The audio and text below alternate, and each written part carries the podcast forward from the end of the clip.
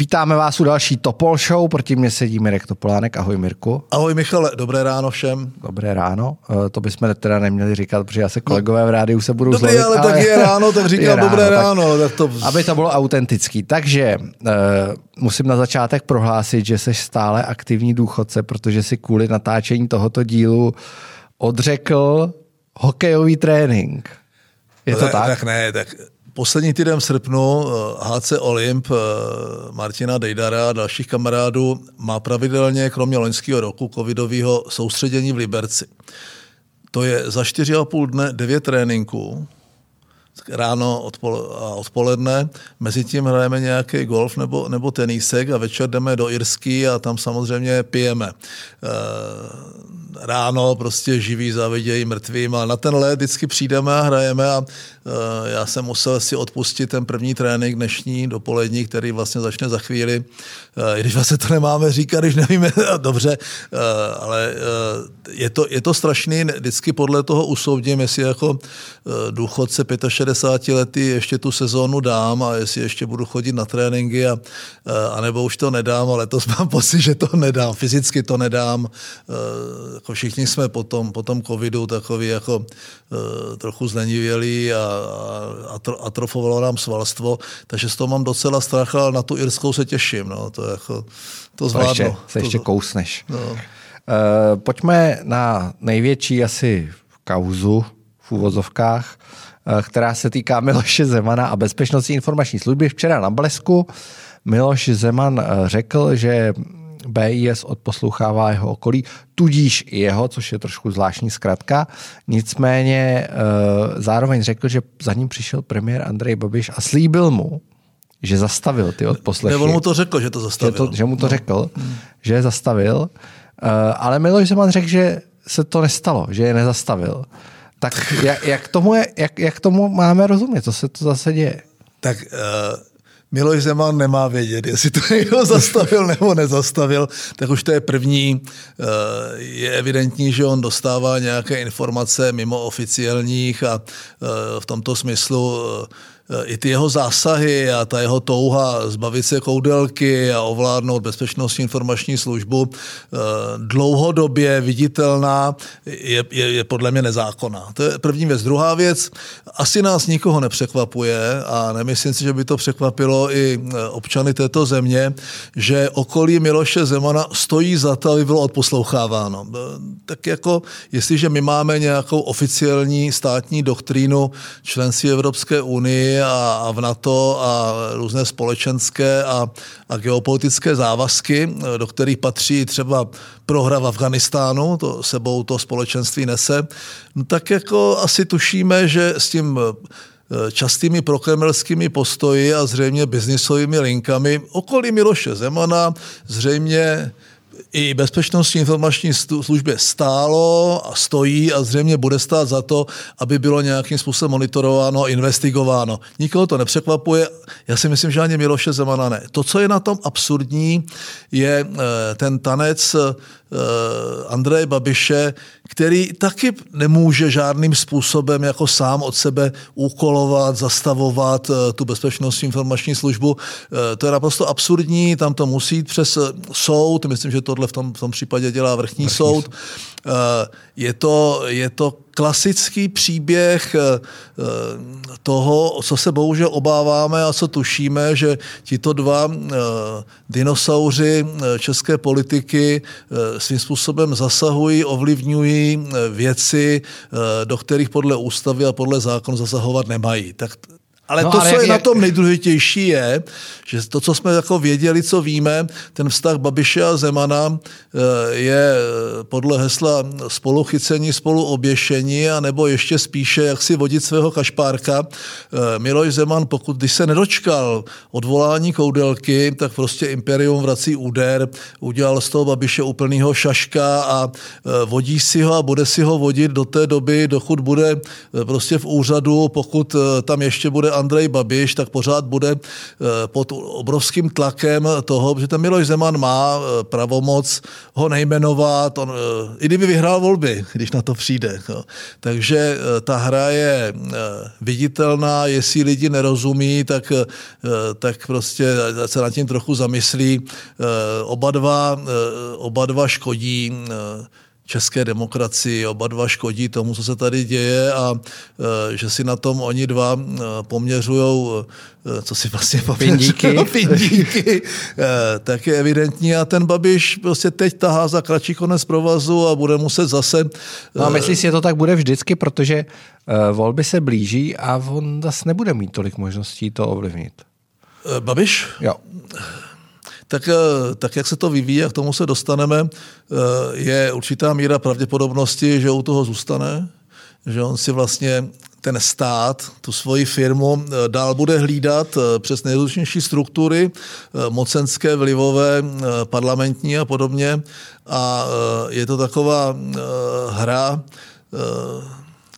já, ne, já nechci říct titánu, protože to nejsou titáni, to jsou vlastní gumáci. Jo. E, obecně platí, že e, už dneska ti politici, e, když jsou tam dlouho, tak připomínají vlastní gumáky. Strašně to škodí jakékoliv diskuzi. Myslím si, že jestli tohle ti lidi nevidí, tak si toho Babiše zaslouží, toho Zemana.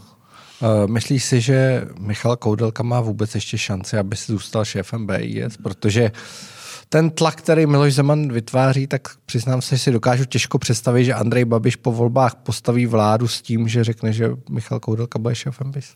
Jestli Andrej Babiš postaví vládu, tak uh, místo Koudelky namenuje toho, koho mu nadiktuje Miloš Zeman. Uh, to je evidentní. Teď, teď, to, teď to nemohl před těma volbama úplně udělat, takže udělal ten uh, mimozákonný postup, že ho vlastně pověří řízením celého útvaru, což úplně nejde. Ten zákon to takhle nepředpokládá, neumožňuje. Je to ta, kdyby, kdyby se to stalo někde jinde, v eh, nějaký standardní demokracie a všude se ty věci dějou, eh, tak bychom nad, nad tím, jak bychom křičeli, jak to tam nefunguje a tady už jsme si tak trochu zvykli na to, že si to ti dva jakoby rozdávají tady, parcelují si tu republiku a všichni na to jenom čumí a jim to v zásadě jedno. Tak, eh, máme za sebou výročí 21. srpna.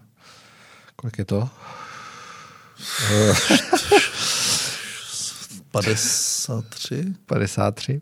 Hmm. Je to 30 let od odjezdu sovětských vojsk. Ty jsi byl si na koncertě k odjezdu sovětských Úžasný vojsk. koncert.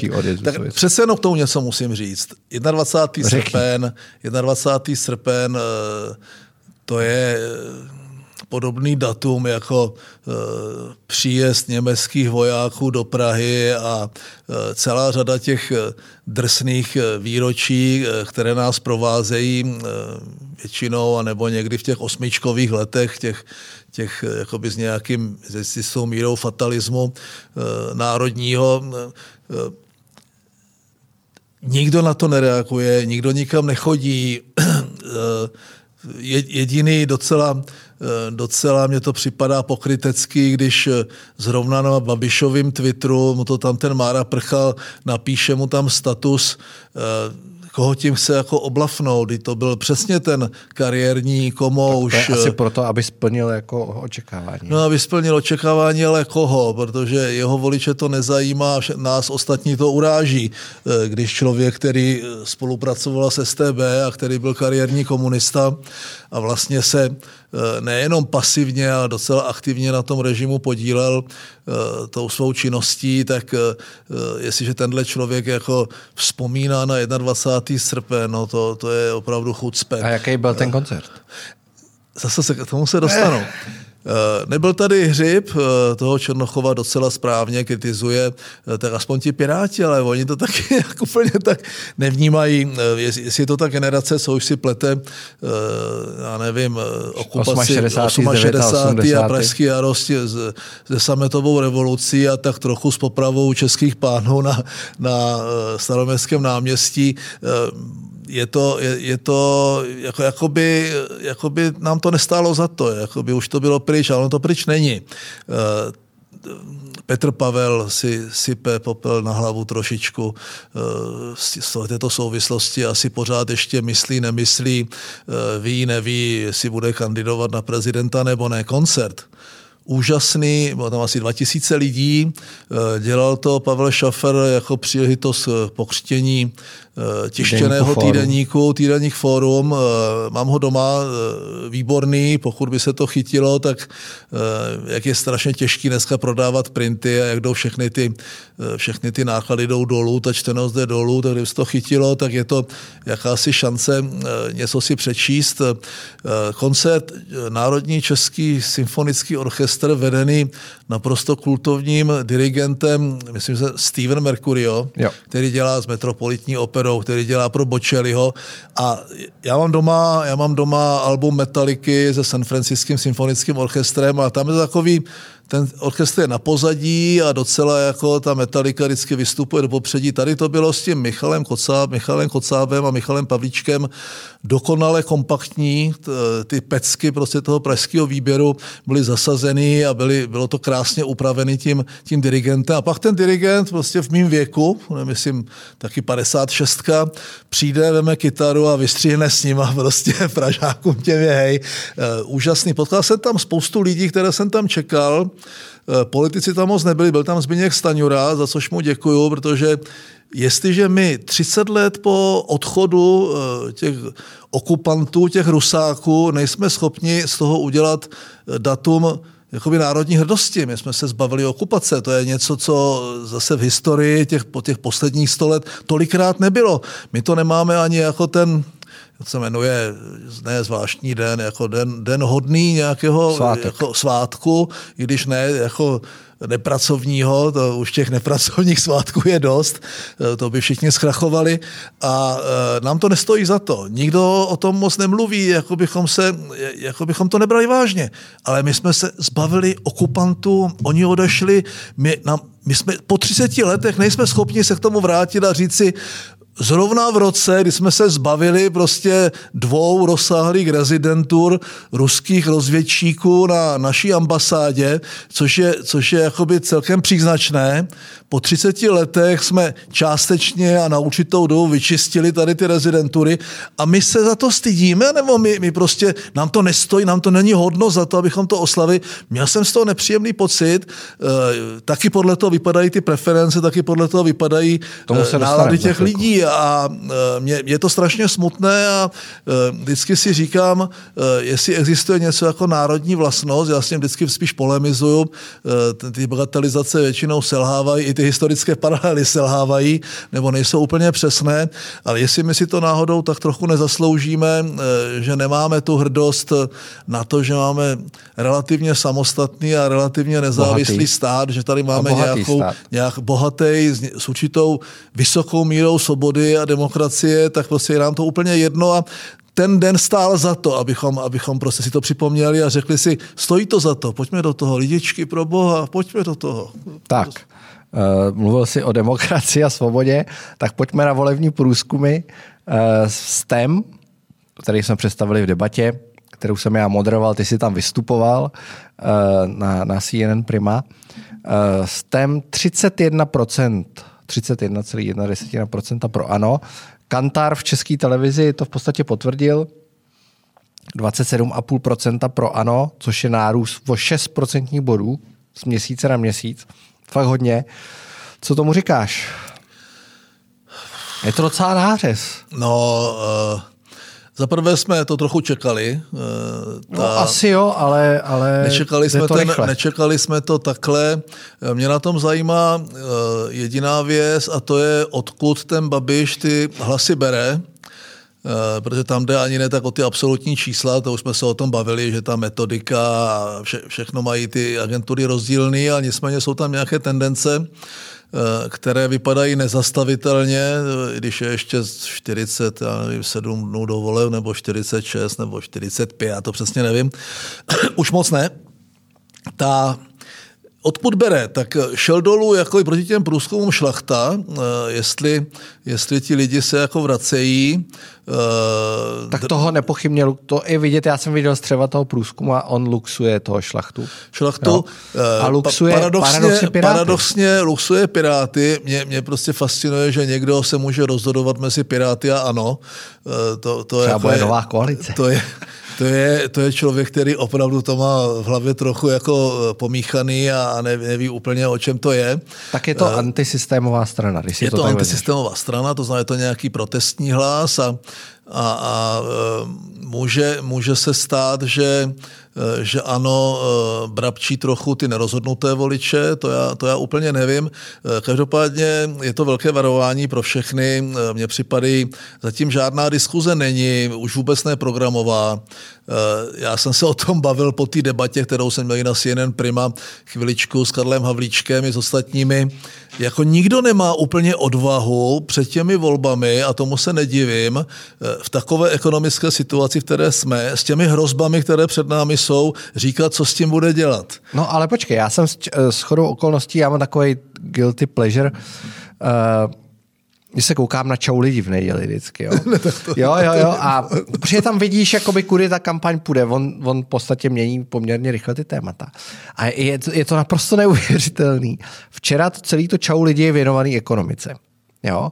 On se věnuje vlastně ekonomice a zase z toho tématu té kulturní války se přesouvá do toho ekonomického tématu a on tam zase bude udávat směr a celý je to postavený na tom, že my se sice nejvíc zadlužujeme poslední rok nebo dva, ale děláme to pořád dobře. Jo? Chceme to dělat to je, jako, to je jako fascinující. pořád dobře dál. Jo? A on říká, že jsme na tom nejlíp, prostě co jsme na tom kdy byli, no. i když se rekordně zadlužujeme. No. Jo? Fas, uh, jako opravdu nicméně, fascinující. tím bude, tím bude eh, to, že udává témata, dává ta témata na stůl, prosazuje je, to není jenom přes čau lidi a docela masivním zásahem eh, přes sítě, přes média, i způsobem, jakým oni, jakým oni jedou ta, ty bloky tematický, je zcela evidentní, že udává ton celé kampaně. Všichni na něho pouze reagují a nebo na to jenom tak čumí. Uh, takže jestli jede ekonomiku, tak ji pojede, jak jsme na tom bezvadně, jak jsme přestihli Španělsko, Ital, jo, jo, jo. Itálii, Portugalsko, uh, jak, jak, jsme na to, a ještě na tom budeme líp, protože jako samozřejmě dáme těm důchodcům a, a dáme a tak dál. Nicméně nikdo neříká, uh, a v těch kampaních by to mělo být, uh, jaké jsou priority těch stran, jakým způsobem je chtějí financovat a když ty peníze na to najdou, kde je vezmou. Eh, a jakým způsobem budou řešit eh, tu rozpočtovou hrozbu a dluhovou pas, do které se řítíme, to nikdo neřekne eh, a já se tomu ani nedivím, protože by musel říkat, schudneme, budeme se mít hůř, bude dražší všechno, energie, nájmy, potraviny, léky a milí důchodci, my vám sice přidáme 3 kila měsíčně, ale zároveň vám teda oznamují, že vám 3 tisíce vezmeme. To neřekne nikdo. A, eh, Ale ty... vezmi si volby 2010 ODS a další TOP 09 tak jako uspěli hrozba. s tou řeckou hrozbou. No tak, eh, tak zaprvé, za, Ej, na čase když jí... Kalousek tvrdí, že vymyslel on, ale my jsme je vymysleli tehdy. tak, kvůli tomu já si na to neschody. vzpomínám velice dobře neměli. Uh, Počkej, a kdo to, kdo to vymyslel teda? Protože uh, Miroslav Kalousek se rozčiloval. No to bude znít tady v tom pořadu blbě, ale cel, celou tu kampaň uh, tehdy vymyslel Marek Dalí, kterého jsem ještě požádal, uh, jsem ho nechtěl do toho a nechtěl to dělat. A my jsme seděli na tom prvním volebním štábu v situaci, kdy moje jméno bylo pošpiněné, bylo toxické, ODS byla e, tou vládou jakoby ušpiněná, poškozená a, a Mára tehdy říkal, e, normálně se jde do té kampaně e, vyvolání strachu a vyvolání naděje, jakoby negativní, pozitivní. My musíme jít dvojí negací. E, to je, e, to je e, vyděsit a nasrat. E, když to řeknu takhle. Vidíš, dneska by byl, dneska by byl Marek Dalí hrdina prostě. Dneska by to byl politický marketér. Ano, jako... tak on byl. On jako mimochodem byl extrémně schopný.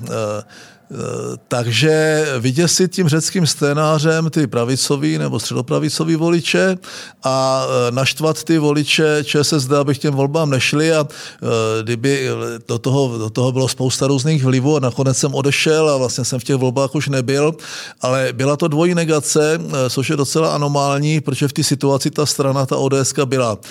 A nakonec vládla, i když já teďka nechci posuzovat to, jestli to byla nejpravicovější koalice ani náhodou, ale eh, to, to, to je ta peripetie, kdy Jiří Paroubek vyhrál málo a vzdal se, vzdal se vlastně svého. To není podstatné, ale chci tím říct, že všechny ty strany pracují a politologie to doporučuje s vyvoláním nějakého strachu, to dělá Okamura a vyvoláním nějaké naděje. My vás z toho dostaneme, my víme kudy, my přesně víme, jak to řešit. Jo?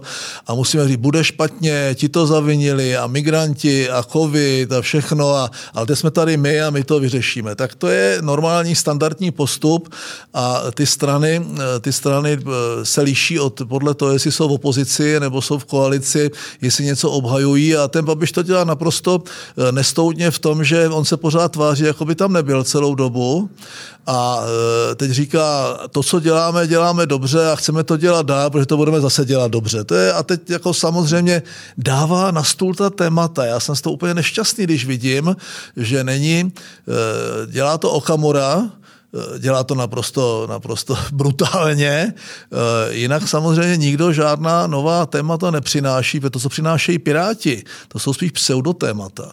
A e, je to vidět i v tom, jak klesají, že ti lidi opravdu mají strach o tu peněženku a mají strach o zdraví a mají strach z, z docela obyčejných věcí a nějaký kidy o, o transparentnosti a, a modernizaci a o tom, jak tady všichni všechny budeme mít rádi, jak si budeme rovně, je nechávají zcela chladnými, protože mají existenční obavy. Ne existenciální, ale existenční. Jo, je, je to tak. Uh, pojďme, když už si nakousnou ty Piráty, tak Piráti se teď rozhodli, že že, vymažou ze světa uh, senátora Stanu, uh, myslím, že Zdeněk se jmenuje Hraba, uh, který si dovolil podporovat zákon třikrát a dost, což je mimochodem za mě, když to komentuju, po dlouhé době opravdu pravicový zákon v takové té tradici té staré ODSky, kdy, kdy prostě... Oni to navrhovali docela často lidovci. No jasně, ale, ale je to takový ten jakoby konzervativní zákon, kdy říkáš, hele, prostě pravidla platí pro všechny stejně i pro ty, kteří jako pobírají nějaké dávky. E, nicméně Pirátům se to samozřejmě nelíbí, protože říkají, že je asociální a tak dále. A pustili se do toho hraby, který mohl být e, kandidátem no, byl kandidátem na ministra spravedlnosti a teďka jedou jako neskutečný shitstorm kolem něj. Co si o to myslíš? Tak to má několik rovin. Eh, Piráti byli obvinováni z toho, že nemají lidi. Nemají lidi se zkušenostma, nemají lidi, kteří byli schopni převzít vládní odpovědnost nebo nějaké vysoké úřady eh, v té státní správě eh, a ve vládě. A proto představili poměrně široký vějíř lidí, kteří by teoreticky díky vzdělání nebo nějaké zkušenosti mohli tempo zastávat. Eh, na, ministerstvo spravedlnosti nominovali v zásadě tři lidi a to byl, eh, to byl eh, psychopat Michálek, to byl Polčák a to byl právě, právě Hraba. S tím, že Polčák i, i Hraba jsou stan. Jsou ze stanu. Tady tam je několik rovin. Jedna a to je klíčící nevraživost mezi Piráty a stanem díky preferencím jednotlivých těch subjektů, kdy ten stan si drží nebo spíše jde nahoru a i ten Rakušan působí v té kampani velmi kompetentně, ať už si o něm myslím, co chci. Když to u těch Pirátů vidíme ty vnitřní bojůvky, tu, tu jako sluncem a transparentností zalitá strana najednou oznamuje hejty na Twitteru nominantovi na ministra spravedlnosti Hrabovi, že teda jako ne, že teda už tím nominantem není. To znamená, je to celé, mně připadá ten přístup někdy trochu dětí dětinský, eh, je tam vidět ta strašná nezralost, někomu to možná imponuje. Každému, kdo měl s řízením státu něco společného, tak to, ten z toho musí mít kopřivku. Říká, tak tyhle ti lidi mají opravdu si sednout na ty posty a mají s plnou odpovědností řídit ty rezorty a rozhodovat ty docela Ale zásadní tom, věci. Víš, co mě na tom děsí? Uh, ani ne tak jako by neznalost nebo nějaký dětinství, ale jako obrovská chuť pomoci, taková ta, jako že se jí chce za každou cenu. Víš, jako je určitá věc, je nějaká ambice, kdy, kdy říkáš, jako chci vyhrát volby, mám takovýhle program, a druhá věc je takový to, jako nedaří se mi, ale já za každou cenu musím být ministr. Jo? Tak oni, uh, oni chtějí páchat to dobro. Uh, to pachatelé dobra jsou stejně nebezpeční jako pachatelé zla a historie to mnohokrát ukázala. Eh, počet hromadných hrobů po komunistech globálně byl srovnatelný s počtem hromadných hrobů eh, po nacistech a fašistech. Já prostě eh, pachatele dobra a zla eh, jsou dvě strany stejné falešné mince a je třeba před nimi varovat, ale teď já nechci, že ti Jsi piráti... trošku promluvil jako Václav Klaus. Opravdu? no to, je, to jsou falešná slovka, to je, nevím. Každopádně mě trochu děsí ta jejich nekompetence, můžou se zaklínat tou kompetencí kompetencí, ale nejde přece jenom o tom, že umím, že vím, že jedna, jedna jsou dvě, anebo eh, se umím naučit nějaký zákon a můžu o něm mluvit. Důležitý taky je, jestli jsem vnitřně integrovaný, jestli jsem připravený na to dělat eh, i docela složitá rozhodnutí, eh, většinou špatná, protože alternativy jsou ještě horší. Nevidím to u nich, myslím, že to vidí i ti lidi, že takový jenom ty, ty výstřely, jak se hádají a odvolávají šéfa kampaně a takový ty trochu dětinský projevy a e, jakoby symptomy té jejich, té jejich kampaně a to jejich působení nakonec k těm lidem dopadnou jako pochybnost o tom, jestli jsou dostatečně kompetentní k tomu, aby vládli v této zemi. A to si myslím, že jim bere nejvíc hlasů. A, ne to, jaký mají program a co si myslí, jestli má být společný záchod nebo něco takového. Pojď do Afghánistánu. E, tlumočníky na ty, ty už je vyřešený víceméně. No ti, kteří nejsou vyřešení, tak tak ty mají smůlu. Ty mají asi ale bohužel smůlu. To je no. od nás asi maličko cynický, ale tak to tak... prostě je. Nicméně Taliban, uh, jak, když to vezmu čistě geopoliticky, vidíš, Rusko s ním navázalo vztahy, Čína s ním navázala vztahy.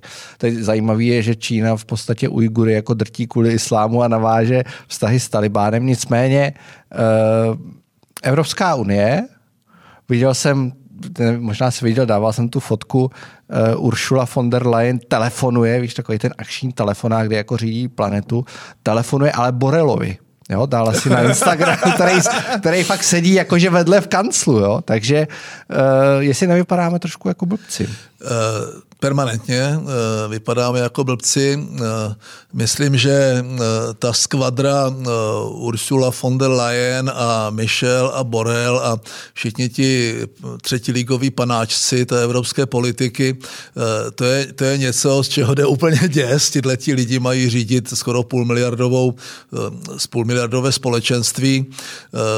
Nevím, jestli tady už neříkal, jak jsem vždycky měl spor s Angelou Merkel, já jsem říkal, tak když seš svého prezidenta Evropské unie a ministra zahraničí, tak to nemůže být eh, Van Rompuy a, a, a Lady Ashton, nebo Donald Tusk a, a Mogherini, anebo nedej bože Michela Borel, to by měl být prostě, to by měl být double B, to by měl být jako Blair a Karl Bildt, aby to dávalo smysl, aby byl ten jeden telefon do té Evropy eh, z Ameriky, když zvedne prostě ten americký prezident telefon, tak zavolá tomu Blairovi a, a ne, ne tomu, tomu, tomu Van Rompuyovi nebo někomu. Eh, ona, že oni to tak nechtěli, dneska Evropská unie eh, se není schopna zhodnout na něčem, tak tlačí silově nějaká, nějaká témata a eh, nemyslím si, že by zaujali... Tak to už je jenom to bude, téma Oni budou mít takové to kategorické a rozhodné lidovecké, nevím. Jo? A budou se t- tomu vyhýbat. Číňani, No počkej, já ještě k tomu dodám, já jsem si uvědomil totiž, že, že když uh, si předsedal Evropské radě, tak šéfem Evropské komise byl José Manuel Barroso, ano. který eh, se nám tehdy asi stejně tobě jako mě zdál jako slabý. Ale když si to zpětně promítnu, tak... Tak mně se eh, teda úplně slabý nezdál. nezdál se, tak, ale byl, byl to takový jako vsteklej prostě takový Dokázal tu komisi srovnat. Jo, dokázal. No. Ale dneska působí jako gigant. Jo, fakt jako gigant prostě. Uh, to já, no tak jistě, Jako když to srovnáš, když jist, to srovnáš. Jistě, ano, to je, to je pravda. Uh, on i uh, Juncker, který v konečné Vlachto. fázi už opravdu jako to nebyl ten ten Jean-Claude v začátku své kariéry tak už vypadal trochu jako, jako figurka a taky trochu figurka byl v těch německých rukou. Ale to je ta Evropská unie Eh, nechme ji. Jo. Eh, jako vždycky eh, bude čekat, až někdo něco udělá, bude mít obavy o svý ekonomický zájmy, některé ty velké země. A málo si uvědomuje, protože lidi moc neznají zeměpis, že Afghánistán má asi 75 kilometrů hranici s Čínou.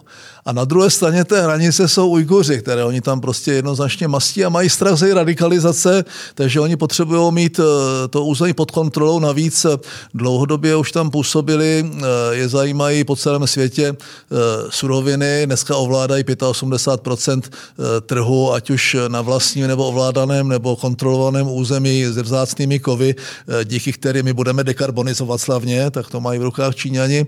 Takže Číňani naprosto pragmaticky, tak jak postupovali v Africe a za 30-letý smlouvy, kdy jim tam postaví za chvilku nefunkční silnice a velmi rychle nefunkční nemocnice, vlastně drancujou e, to přírodní bohatství, které tam je, ať je to ropa, plyn nebo uhlí, tak se budou stejně chovat v tom Afganistánu a budou si vytvářet předpolí geopoliticky, tak aby měli vliv na celou tu, na celou tu oblast toho Blízkého východu, protože stejně jako Rusové ví, že tam je to ohnisko napětí.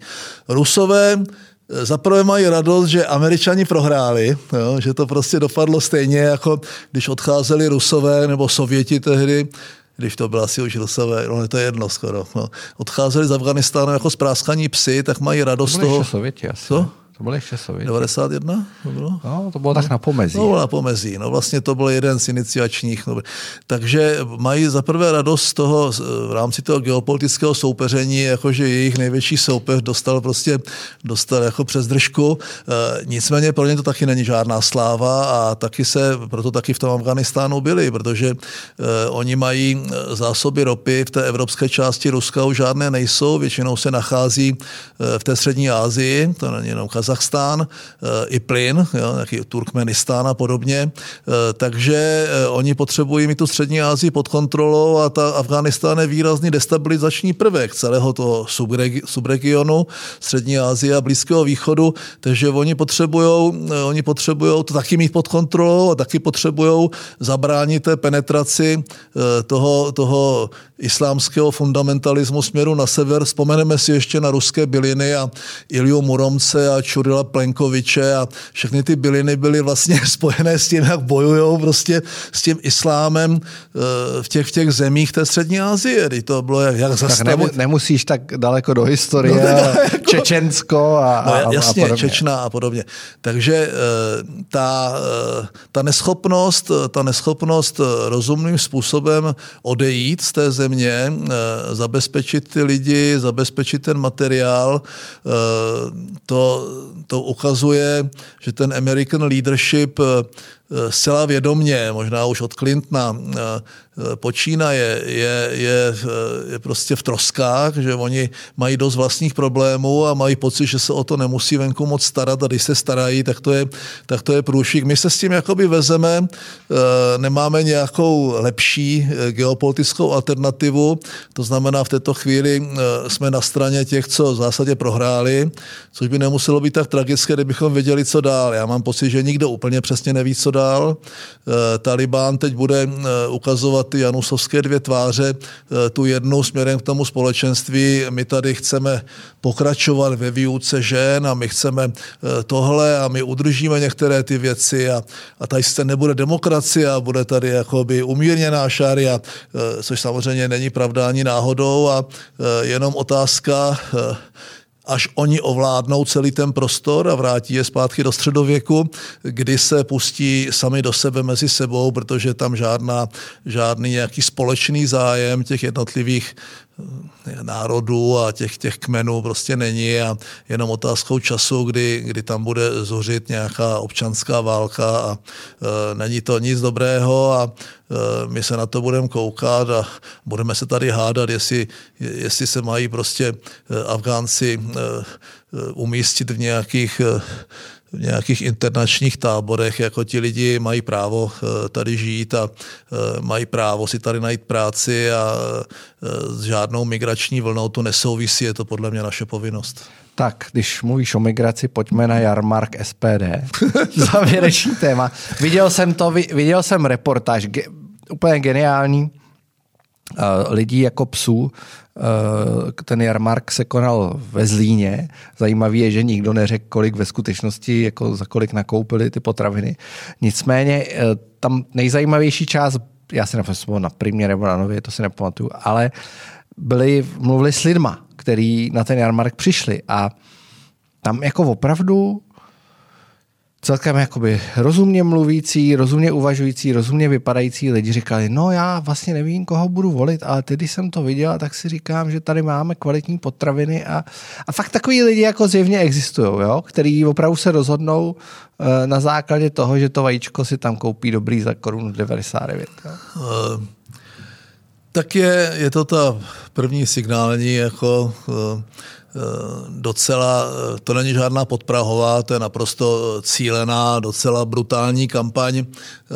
Okamura jede několik témat, a tohle je téma takový, na druhou stranu to, jsem si říkal, že vlastně to není agresivní, jo? Že, že vlastně to není, není jako migrace a, a zastav tady islamisty. Je to, jo? je to samozřejmě totež, jo? akorát to vypadá, že to není tak agresivní. Jasně. Uh, to je... Uh, to je takový to podprahový, eh, podprahový vybuzování těch českých nálad, protože pro toho spotřebitele, a proto to jako je tak účinný, protože ti lidi vidí, a je jim celkem jedno, kdo to zaplatil a jak to bylo, oni vidí, no tak to jsou české potraviny a jsou levnější, no tak to pro boha, tak musíme přece jako mít víc českých potravin a, a měli bychom zabránit tomu, aby nám ti cizáci tady dodávali prostě ty drahé věci, šunty a tak. No, to je, to je, to je strašně jednoduchý, ti lidi, lidi neuvažují jakoby dál, eh, je jim to, je jim to úplně šumafok, eh, dívají se na to přes svoji peněženku, proto, proto já říkám, že rozhoduje vždycky nakonec ta vlastní peněženka, ne nějaké ideály a ideje, bohužel. Eh, to tak je a s tím musí ty strany počítat, nebo ty subjekty. Je to docela laciný, ale může to mít nějaký vliv, protože ti lidi si to řeknou. Já tam byla, tam byly brambory se omlouvá, já nevím, kolik stojí brambory, ale asi, asi stojí víc, než kolik jsme ochotní za ně dát. No ale hlavně ty lidi, ty lidi ani tak neřešili paradoxně tu cenu, když tam s byly ty rozvoje a řešili kvalitu té potraviny. Ti, ti lidi, ne, ty, já jsem se koukal, ti ty lidi se byly... stylizují. To je asi jako, eh, když se někoho po revoluci se zeptal někoho, koho bude volit, tak přestože volil komunisty, tak to neřekl, trochu se za to styděl. No, eh, a dneska se ti lidi stylizují, oni tak trochu říkají, co se od nich čeká. Eh, to, to já si myslím, že když mluví o kvalitě, tak... Ale oni se nestyděli za to, že volí SPD v televizi. To jsem v životě nezažil. Většinou se lidi stydí za to, že volí SPD. A teď se nestydí. No, to jsem což, si říkal, což je ale pro zlom, jako, což pro, je ale pro zlom, dobrý, ne, to je, to je, blbý, ale to je mentální jako zlom, který může znamenat to, že to SPD může tendovat prostě k 15%, eh, protože těch naštvaných lidí eh, z toho, co se na nás sype z té Evropské unie, anebo eh, z toho, že nám tady vykládají prostě o nějakých genderech a že nám sem spou nějaký migranty, to můžou být docela normální slušní lidi, kteří to, kteří to mají někde tady vzadu a kteří to nějak špatně nemyslí a taková ta legitimizace tohohle docela ostrého národoveckého tónu eh, přes eh, takové téma, jako je kvalita a české potraviny, kvalita českých potravin, tak to, to dělá z té strany bohužel stranu volitelnou i pro tu střední třídu a e, začíná, začíná problém, protože e, kdyby to bylo takhle jednoduché, tak, e, tak prostě bychom nemuseli, e, jsme byli jakoby tady ta pevnost a zavřeli bychom ty hranice a tady bychom si vystačili a měli tady ty kvalitní české potraviny a, a tak dál. No to tak prostě v tom světě nefunguje a e, je to, je to laciné, je to účinné je zajímavý, že to prosazuje člověk, který dováží do České japonské potraviny, ale nechám to být. Každopádně. To je japonská kuchyně nic moc teda. No, jo, je to jako, tak, no. Suši dobrý, ale suši dobrý. No, dobře. Jo, tak uh, to bylo všechno. To bylo všechno. To bylo všechno. Takže já uh, prchám na odpolední trénink, snad to přežiju a uvidíme se i příští pondělí. Uvidíme. Uh, myslím, myslím si, že po těch prázdninách se nám vrátí na, naši posluchači. sledující posluchači. Přeji vám všem pěkný konec prázdnin a a začněme trochu přemýšlet. Z toho mám normálně husinu. tak to bylo přání otce myšlenky. Děkujeme všem. Čau. Fanděte nám dál. Díky.